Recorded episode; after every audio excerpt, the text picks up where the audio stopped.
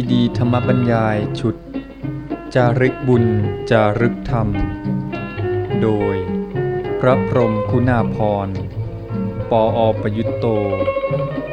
วัดยาณเวศกวัน ตำบลบางกระทึก อำเภอสามพราน จังหวัดนครปฐม ตอนที่ 6 จุดเริ่มของแผ่นดินธรรม บรรยายที่ ธรรมเมฆัสถูก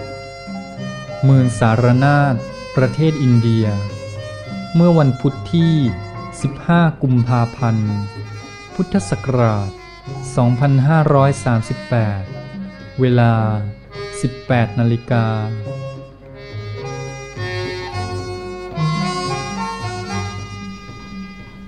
ขอเจริญพร โยมผู้มีจิตศรัทธาทุกท่าน บัดนี้ คณะบุญญาจาริก ก็ได้เดินทางมาถึงสังเวชนีสถานแห่งที่สอง ในลำดับของการเดินทาง คือสถานที่พระพุทธเจ้าทรงแสดงปฐมเทศนา หรือการแสดงธรรมครั้งแรก ที่เราเรียกว่าพระธรรมจักรกับปวัตนสูตร แต่ถ้านับตามลำดับ ในพุทธประวัติแท้ๆแล้วก็เป็นสังเวชนียสถานแห่งที่สามคือต้องนับตามลำดับว่าประสูตรตรัสรู้แสดงปฐมเทศนาและปรินิพพาน สถานที่แสดงปฐมเทศนานี้นับว่ามีความสำคัญมาก เพราะว่าถือเป็นการประดิษฐานพระพุทธศาสนา คือเริ่มประกาศพระศาสนานั่นเอง แต่ว่า คำว่าธรรมจักรกับปวัตนสูตร ซึ่งเป็นชื่อของพระสูตรที่แสดงครั้งแรกนี้ มีความหมายได้สองอย่าง ธรรมจักรกับปวัตนสูตร แปลง่าย ๆว่าพระสูตรที่ว่าด้วยการหมุนวงล้อแห่งธรรมะ อาจจะแยกศัพท์ให้เห็นว่าเป็นธรรมะ แล้วก็จักกะรวมเป็นธรรมจักรธรรมจักรก็คือวงล้อแห่งธรรม แล้วก็ปวัตนะก็แปลว่าให้เป็นไปคือหมุน และสูตรก็คือพระสูตร เพราะฉะนั้นจึงแปลว่าพระสูตรที่ว่าโดยการหมุนวงล้อแห่งธรรม หมุนวงล้อแห่งธรรมหรือหมุนนุนธรรมจักรนี้ก็หมายความว่าพระพุทธเจ้า ได้ทำให้วงล้อแห่งธรรมเนี่ยหมุนเหมือนกับกลิ้งออกไป แล้วก็การหมุนออกไปนี่ก็คือการที่พระพุทธศาสนาแผ่ออกไปนั่นเอง เพราะฉะนั้นจึงเป็นสัญลักษณ์ของการเผยแผ่พระพุทธศาสนา แต่ทีนี้คำว่าธรรมจักรนั้นอาจจะมีความหมายได้อีกอย่างหนึ่ง เราเทียบได้กับคำว่า อาณาจักร อาณาจักรแปลว่าวงล้อแห่งอำนาจ พระเจ้าแผ่นดิน หรือพระเจ้าจักรพรรดินี่หมุนวงล้อเหมือนกัน แต่ว่าหมุนวงล้อแห่งอำนาจหรืออาณาออกไป ก็ทำให้พระราชอำนาจแผ่ขยายออกไปโดยครอบงำประเทศอื่น ๆ หรือดินแดนอื่น ๆ เราก็เรียกดินแดนที่วงล้อของพระราชาไปถึง เราเรียกว่าเป็นอาณาจักร คือดินแดนที่พระราชอำนาจแผ่ไปถึง ถ้ามองในแง่นี้แล้วอาณาจักรเป็นดินแดนที่ทางฝ่ายบ้านเมืองเขาแผ่อำนาจไปถึงฉันใด ธรรมจักรก็หมายถึงดินแดนที่ธรรมะแผ่ไปฉันนั้น ถ้าแปลในความหมายนี้แล้วธรรมจักรก็หมายถึงดินแดนแห่งธรรมะนั่นเอง ในเมื่อแปลว่าดินแดนแห่งธรรมะคำว่าธรรมจักรกับปวัตนสูตรก็หมายถึงพระสูตรที่ว่าโดยการทำให้เกิดดินแดนแห่งธรรมะ หรือแผ่ดินแดนแห่งธรรมะให้กว้างขวางออกไป ในแง่นี้ก็เท่ากับว่าเป็นการประดิษฐานพระพุทธศาสนา ก็แล้วแต่ว่าจะใช้ในความหมายไหนนะก็ได้ทั้งสิ้น ก็เป็นการเริ่มประกาศธรรมนั่นเองแหละ จะเป็นการเริ่มเผยแผ่ธรรมะ หรือว่าจะเป็นการที่ว่าเริ่มเผยแผ่อาณาจักรดินแดนแห่งธรรมะออกไปก็ได้ แต่ก็เริ่มในการที่แสดงธรรมครั้งแรกที่เรียกว่าปฐมเทศนา เนื้อหาก็เป็นเรื่องของพระธรรมจักรวัตนสูตรที่มีในพระไตรปิฎก แต่ก่อนที่จะมาพูดถึงเรื่องตัวพระสูตรที่พระพุทธเจ้าแสดงนี้ ก็อยากจะพูดถึงสิ่งแวดล้อมที่เกี่ยวข้องซะก่อน ขณะนี้เราก็นั่งกันอยู่เบื้องหน้าพระสถูปที่เขาเรียกชื่อกันในบัดนี้ว่าธรรมเมฆสถูปธรรมเมฆสถูปนี้เราก็สันนิษฐานแปลตามศัพท์เอาว่าเป็นพระสถูปที่สร้างอุทิศแด่ท่านผู้เห็นธรรม เพราะคำว่าธรรมเมฆขานั้นมาจากคำว่าธรรมะ ผสมกับคำว่าอิกขะธรรมะก็แปลว่าธรรมะอิกขะแปลว่าเห็น หรือผู้เห็นอิกขานี่แผงเป็นเออีเป็นเอเนี่ยเราจะเห็นอยู่เสมอแหละแปลงอีเป็นเออย่างที่เราแปลกันมันก่อนสิกขา ก็แปลงอีเป็นเอก็เป็นเสกขาเป็นเสกขะนี่ก็อิกขะแปลว่าเห็น แปลงอีเป็นเอเป็นเอกขะแปลว่าผู้เห็น ธรรมะบวกเอกขะก็แปลว่าธรรมเมฆขะแปลว่าผู้เห็นธรรมะก็เติมคำว่าสถูปก็ไปก็แปลว่าทำพระสถูปที่สร้างอุทิศแด่ท่านผู้เห็นธรรมะ ท่านผู้เห็นธรรมะในที่นี้หมายถึงท่านผู้เห็นธรรมะ ท่านแรกก็คือพระัญญาโกณทัญญะ แต่ว่าการที่ท่านอัญญาโกณทัญญะจะเป็นผู้เห็นธรรมะครั้งแรกได้ ก็เพราะว่าพระพุทธเจ้าทรงแสดงธรรมที่เรียกว่าปฐมเทศนา ธรรมจักรกับปวัตนสูตร เพราะฉะนั้นพระสถูปนี้ก็เป็นสัญลักษณ์ที่เป็นอนุสรณ์ลำลึกถึงการแสดงพระธรรมจักรหรือเทศนาครั้งแรกของพระพุทธเจ้า อันนี้ก็เป็นเรื่องเดียวกัน สาระสำคัญก็คือว่าต้องการแสดงเหตุการณ์ หรือว่าเป็นเครื่องลำลึกถึงเหตุการณ์สำคัญในพุทธประวัติ ที่พระพุทธเจ้าเริ่มเผยแผ่พระศาสนานั่นเอง และพระสถูปนี้ก็ตั้งอยู่ในบริเวณที่เรียกว่า ป่าอิสิปตนะมรุกทายวันสำหรับคำว่าอิสิปตนะนั่นก็แปลว่าเป็นที่ขึ้นลงของพระฤาษี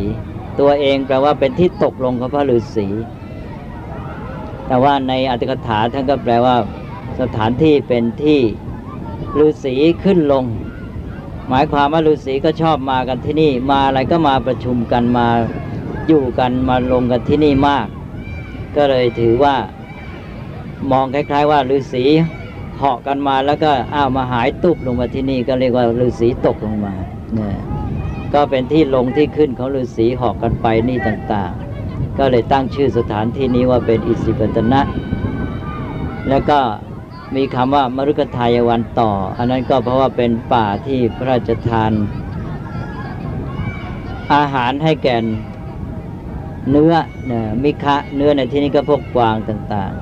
ๆ ก็เริ่มตั้งแต่ก่อนที่จะให้อาหารก็เป็นที่พระราชทานอภัยให้ ซึ่งก็มีเรื่องราวเล่าต่อกันมาในชาดก ว่าเป็นที่ที่พระเจ้าแผ่นดินได้รับ การความสัมพันธ์ที่ดีจากพวกเนื้อพวกกวางดังที่ท่านหมาสุทินได้เล่า ในรถยนต์ที่เดินทางมาแล้วอาตมาก็ไม่อยากจะเล่าซ้ำอีก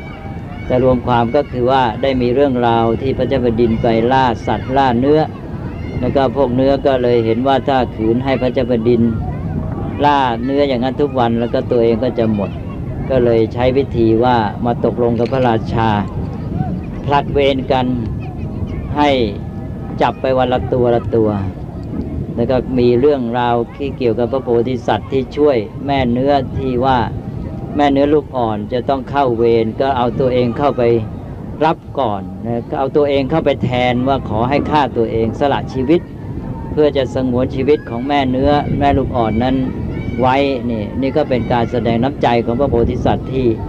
มีเมตตากรุณาอย่างสูง มีการเสียสละชีวิตของตนเอง ซึ่ง เรื่องราวก็ทราบถึงพระราชา ก็เป็นเหตุให้พระราชานี่ ทรงพระราชทานอภัยแก่พวกเนื้อพวกกวางทั้งหมดเลย จากการเสียสละของพระโพธิสัตว์นั้น แล้วก็กลายเป็นที่ที่พระราชทานอาหารให้กับเนื้อไป นี่ก็เป็นเรื่องราวเป็นมาซึ่งเป็นการ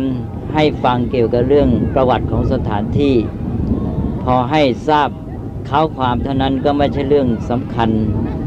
ที่เป็นสาระ แต่ว่าก็ควรทราบไว้เป็นความรู้ประกอบทีนี้นอกเหนือจากนี้ก็ควรจะทราบกว้างออกไปก็คือการที่ว่าป่าอิสิปตนะมรุกทายวันนี้ก็อยู่ในเขาเรียกว่าแขวงเมืองพาราณสี เมืองพาราณสีก็เป็นเมืองใหญ่ มีในสมัยพุทธกาลอย่างที่ท่านมหาสุทินก็ได้เล่าให้โยมฟังแล้ว ว่าคำว่าพาราณสีเน้น ตั้งชื่อขึ้นมาตามชื่อของแม่น้ำสองสาย ที่อยู่ในเขตของเมืองนี้ คือแม่น้ำพารณาหรือจะเรียกอย่างหนึ่งว่าวารุณา แต่ว่าเอกสารต่างๆ ก็อาจจะเพี้ยนกันไปบ้าง บางแห่งก็ว่าพารณา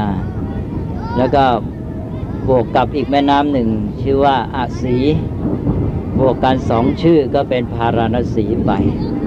นี่เมืองพาราณสีนั้น ก็เป็นเมืองใหญ่ในสมัยพุทธกาลแต่ว่าไม่ใช่เป็นเมืองหลวงใหญ่โตเหมือนพวกราชคลึแล้วก็เมืองสาวัตถีที่เราจะไป เหตุที่เป็นอย่างนั้นก็เพราะว่าในสมัยพุทธกาลนี้เมืองพาราณสีได้เสื่อมอำนาจลง แต่ก่อนนี้เมืองพาราณสีก็เป็นเมืองหลวงของแคว้นใหญ่ ชื่อว่าแคว้นกาสี แคว้นกาสีนี้เคยเป็นแคว้นที่รุ่งเรืองมาสมัยก่อนพุทธกาล มีพระเจ้าแผ่นดินปกครอง มักจะเรียกว่าพระเจ้าพรหมทัต มีเรื่องราวมาในชาดกมาก ชาดกมากมายนี้เกิดขึ้นที่เมืองพาราณสีเป็นเรื่องของพระเจ้าพรหมทัต พระเจ้าพรหมทัตนั้นก็เป็นชื่อคล้าย ๆ ชื่อตำแหน่งคงจะเรียกชื่อตามราชวงศ์ หมายความว่ากษัตริย์องค์ใดก็ตามในราชวงศ์นี้ขึ้นครองราชก็เรียกพระเจ้าพรหมทัตหมด ไม่ใช่เป็นชื่อเฉพาะพระองค์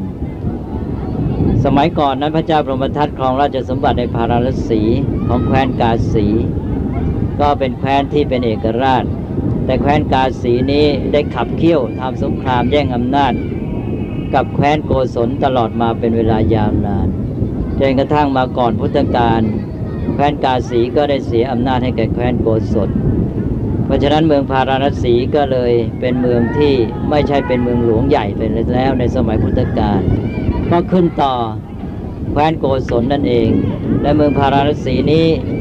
เรียกชื่อได้สองสาอย่าง บางทีก็เรียกว่ากาสีนคร บางทีก็เรียกว่ากาสีปุระหรือกาสีบุรี เรื่องราวนี้เกี่ยวกับสถานที่ เพื่อให้ทราบความเป็นไปทางการบ้างการเมืองด้วย โยมจะได้มองสภาพแวดล้อมออกสำหรับเมืองพาราณสีนั้น แม้ว่าจะหมดสภาพที่เป็นเมืองหลวงของแคว้นใหญ่ไปแล้ว แต่เพราะว่าเป็นศูนย์กลางของศาสนาพราหมณ์ ก็เลยยังมีความสำคัญ และเมืองพาราณสีนี้ เป็นเมืองที่แปลก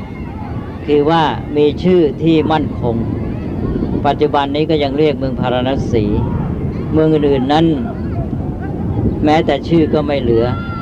เป็นแคว้นใหญ่เป็นเมืองใหญ่ก็จริง อย่างเมืองราชคลื่นนั้นก็หมดชื่อไปแล้ว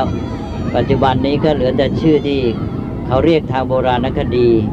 ที่เรียกราชเกอราชคีหะอะไรพวกนี้เรียกไปตามโบราณคดี แต่ชื่อปัจจุบันนี้ไม่มีแล้ว สาวัตถีก็ เรียกโดยกำหนดเอาตามประวัติศาสตร์ทางโบราณคดี ปัจจุบันก็เป็นสาเหตุมาเหตุอะไรอย่างนี้เป็นต้น พาราณสีจึงเป็นเมืองพิเศษที่ว่าตั้งแต่หลายพันปีมาแล้วมีชื่ออย่างไรก็คงอยู่อย่างนั้น พระพุทธเจ้าทรงแสดงพระธรรมเทศนาที่เรียกว่าปฐมเทศนาที่เมืองนี้ ที่ป่ายสิปตนะมรุกทายวันนี้ แต่ว่า หลังจากนั้นแล้วพระองค์ก็ไม่ได้เสด็จมาบ่อย การแสดงธรรมที่ป่าอิสิปตนะบรุคทายวัน ยุติลงเพียงเท่านี้ เพราะได้มีเหตุการณ์ธรรมชาติ คือฝนตกลงมาอย่างหนัก